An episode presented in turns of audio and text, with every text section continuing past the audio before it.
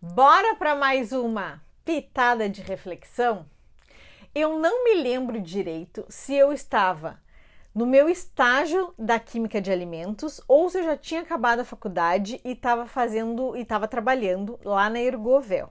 Eu me lembro que certo dia eu passava o dia inteiro lá e aí certo dia eu amanheci com uma gripe, com dor em todo o corpo, mal, mas eu tinha que trabalhar, tinha que fazer estágio, né? Eu acho que era estágio.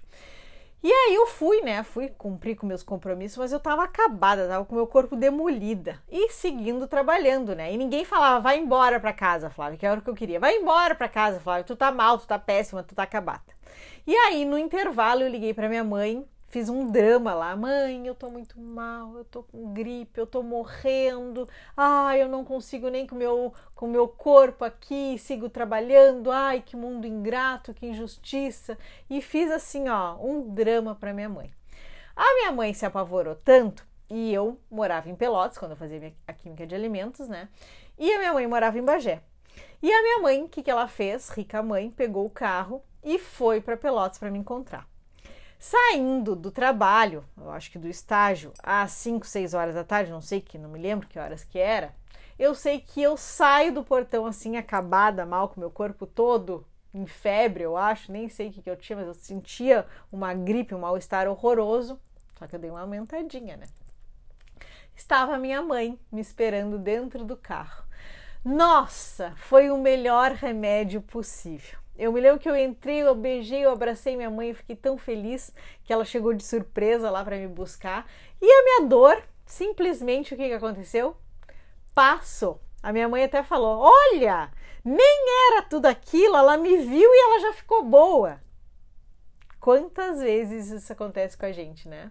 Por que, que eu tô contando toda essa história? Porque muitas vezes as nossas dores físicas são, na verdade, dores emocionais. O que, que a minha mãe foi naquele momento para mim? Foi o melhor remédio, a melhor fonte de amor, o melhor carinho, o melhor olhar que eu podia querer naquele momento, em ser vista. Eu sempre falo, né? Todo ser humano, todo ser vivo quer ser visto, amado, olhado, reconhecido. E naquele momento eu não sei o que, que eu queria, o que estava me fazendo falta na, né, no estágio, no trabalho, eu não sei. Mas eu queria esse amor, esse olhar da minha mãe, esse carinho, me sentir amada, me sentir nutrida. E aquilo foi o que eu recebi naquele momento quando a minha mãe foi até mim. E quantas vezes nas nossas vidas temos esses tipos de doenças, que são doenças emocionais, que na verdade a gente quer chamar atenção né? Será que isso não acontece mais corriqueiro na nossa vida do que a gente imagina? Eu fiz um curso, um dos cursos que eu fiz, que é o Corpo Explica, que fala sobre as nossas dores emocionais, os nossos traços de caráter, que fala que nós temos cinco dores principais, que é a dor da rejeição, então, quando a gente se sente rejeitado, quando a gente não se sente amado, tem a dor do abandono, em que a gente não foi rejeitado, mas a gente se sentiu abandonado. Tem a dor do da humilhação, em que a gente se sentiu humilhado na nossa vida tem a dor da chantagem, da injustiça, em que os nossos pais, os nossos criadores nos chantageavam para a gente fazer alguma coisa, e também tem a dor da traição, em que a gente se sentiu traído. Então, esses cinco, essas cinco principais dores emocionais a gente leva para nossa vida adulta. E são elas, não precisa ser uma exclusiva, mas a combinação delas, que nos fazem ter essas dores que muitas vezes a gente desconta na comida essas dores aqui. Então percebam aí, qual tipo de dor será que tu mais carrega no teu corpo? Qual é a tua dor emocional lá da tua infância, da tua criação? Então, naquela hora eu queria ser amada pela minha mãe. Então, o maior remédio que ela pôde me dar foi a presença dela, foi ela vir e me dar essa fonte de amor, de olhar, de não me abandonar. Eu tenho uma principal dor no meu corpinho aqui, é a dor do abandono.